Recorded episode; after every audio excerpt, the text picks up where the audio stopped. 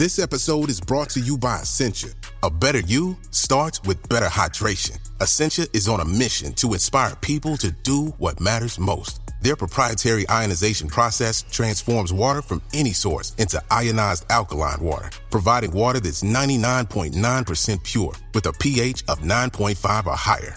Essentia overachieving H2O, the number one ionized alkaline water. Shop now. Hi, it's Stephen Colbert, and I'm here to tell you about The Late Show Pod Show, which is the podcast of The Late Show with me, Stephen Colbert. And I'm here with my uh, producer of the podcast, Becca. Hi, Becca. Hi, Stephen. So, what do people get when they listen to The Late Show Pod Show? Let's, let's sell this thing. The extended moments for sure, because we run out of time for broadcast, but we have plenty of time on the podcast. It's kind of like being a live audience member of the show because you get things that no one else hears. Listen to The Late Show Pod Show with Stephen Colbert wherever you get your podcasts. This episode is brought to you by ZipRecruiter. When you want the best, you have to act fast, especially when hiring for your business. You want to find the most talented people before the competition scoops them up. And the best way to do that? ZipRecruiter. ZipRecruiter finds top talent fast. In fact, four out of five employers who post on ZipRecruiter get a quality candidate within the first day. And right now, you can try it for free at ziprecruiter.com slash Spotify. ZipRecruiter, the smartest way to hire. When you need mealtime inspiration, it's worth shopping Kroger, where you'll find over 30,000 mouthwatering choices that excite your inner foodie. And no matter what tasty choice you make, you'll enjoy our everyday low prices, plus extra ways to save, like digital coupons worth over $600 each week. You can also save up to $1 off per gallon at the pump with fuel points. More savings and more inspiring flavors make shopping Kroger worth it every time. Kroger, fresh for everyone. Fuel restrictions apply.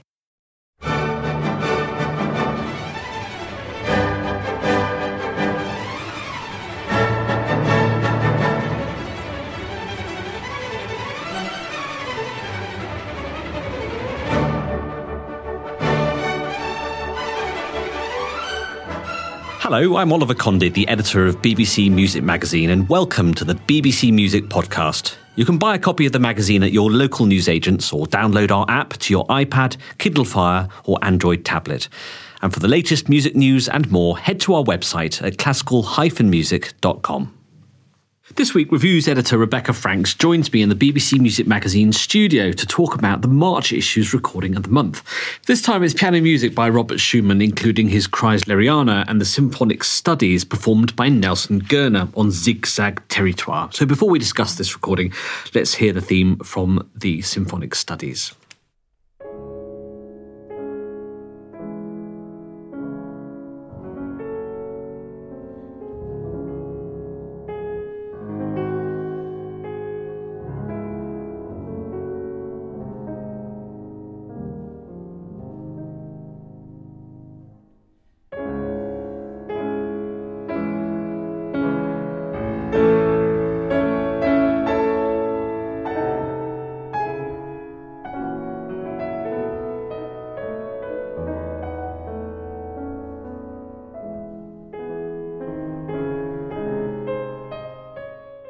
So that was the theme from uh, Schumann's symphonic studies. Um, it's a marvelous adventure in sort of polyphony, in a sort of uh, big orchestral writing, really, aren't they? Yes, I think it does kind of live up to its name. These are kind of studies in the sort of Chopin sense of them also being poetic as well, but also has very big sort of almost orchestral sound world and lots of inner voices there. So it's sort of really big orchestral ambition almost in this piano work. And I, I find that Nelson Goerner actually brings out some of the textures I've not really heard in these pieces before. I mean, he's a very, very be- bewitching, beguiling pianist, uh, you know, a pianist that we know quite a lot from his Decca days and clearly has emerged again on Zigzag Territoire. Yes, this is his second recording actually for Zigzag. He did a, a very fine Debussy recording. That was his, his previous one. Um, but yeah, I think his ability to really bring out those inner voices is what really makes his performance stand out. And it kind of makes you very aware of Schumann's kind of love of, of Bach almost. And, you know, there's a French overture kind of variation here, um, lots of counterpoint. So there's, there's a lot, there's a challenging work, I think, for a pianist to play one of the, one of the most difficult works out there, really. Yes, and you've not only got to get those textures and those inner voices out, but you've also got to have the hands to be able to get around the notes. I mean, it's very, very difficult music to play. In fact, you know, it's very easy to listen to something like Liszt and think that's tricky, but it's very difficult to listen to Schumann and imagine the technical uh, complications because it really is quite daunting. And Susan, I think because he's not a composer that sort of writes, you know, a beautiful melody here or something very singable, or you know, in the, in the way that you can make Chopin sing, for example. Um, it's more, I guess, about mood and character and and sort of the atmosphere, and that's what I think he gets. Nelson Goerner really gets here. Um, he, he has this beautiful kind of velvety, rounded, full tone, but um, he can get the seriousness and the weight of some of this music. But then he can also do the playful bits and get that sort of feeling of it running, almost running, you know, that sort of Schumann feeling of something being so full of energy that it's just running away with itself. Yes, well, you can get that too. Let's hear one of the um, uh, one of the studies from the symphonic studies.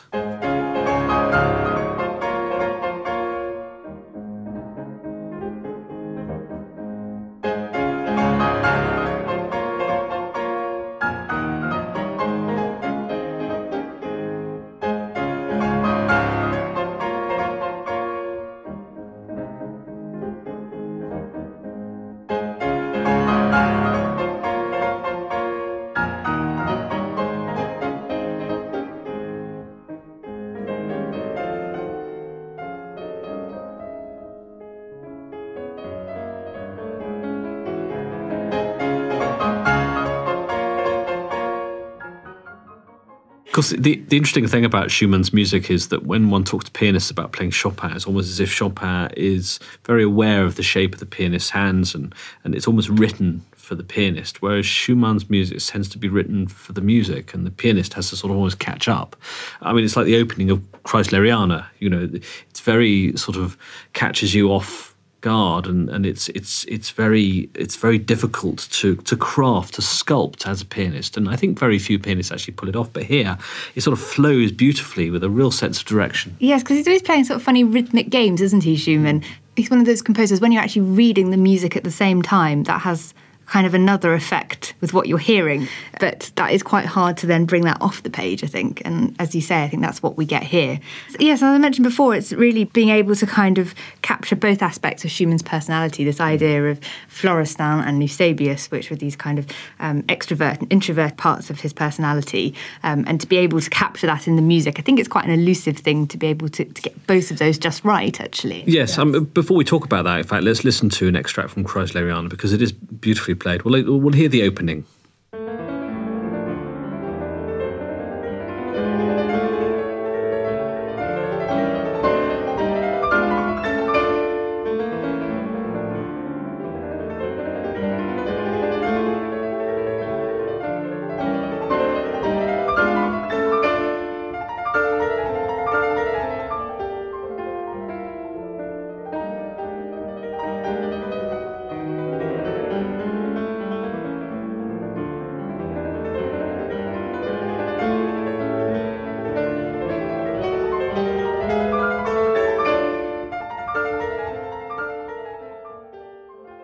So that was the opening to Kreisleriana. Um, you talked about Florestan and Eusebius. It's not really a clear cut thing, is it? I mean, they're not really labelled Florestan and Eusebius. You know, an introvert, an extrovert is a very black and white issue. So, uh, how does one sort of portray those various sides of the character? It's very difficult to know how one should really play some of these movements, whether someone one should be more extroverted or more yeah. introverted. And I think as well, because Schumann is one of these composers, there's so much autobiographical reference. He loves getting little sort of coded reference to people he actually knows.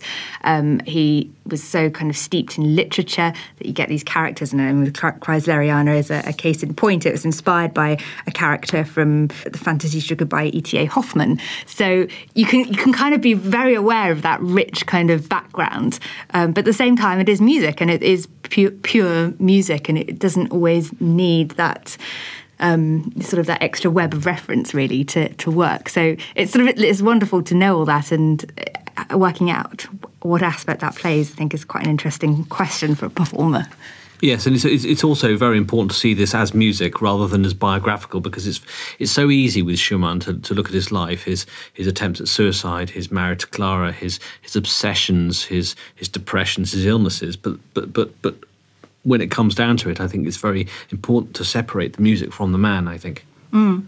Yes, I mean it's interesting. I mean, the, Kreisleriana is very much a, a Clara Schumann work, a Clara work. Um, and whereas the uh, symphonic studies were before that, when he was in love with uh, a woman called Ernestine von Fricken, um, who he was actually engaged to, but then later broke that off.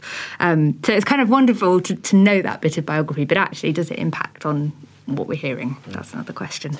And this rather odd toccata at the end that we hear, um, it's not one I was very familiar with, I have to say. It's one of those ones. It's, it is a toccata, isn't it? It's, it's, it keeps on. It keeps on going. It's sort of. Um, it's quite hectic, and it does sound like it would very much hurt your fingers to play. yes. Let's hear a quick extract from the toccata.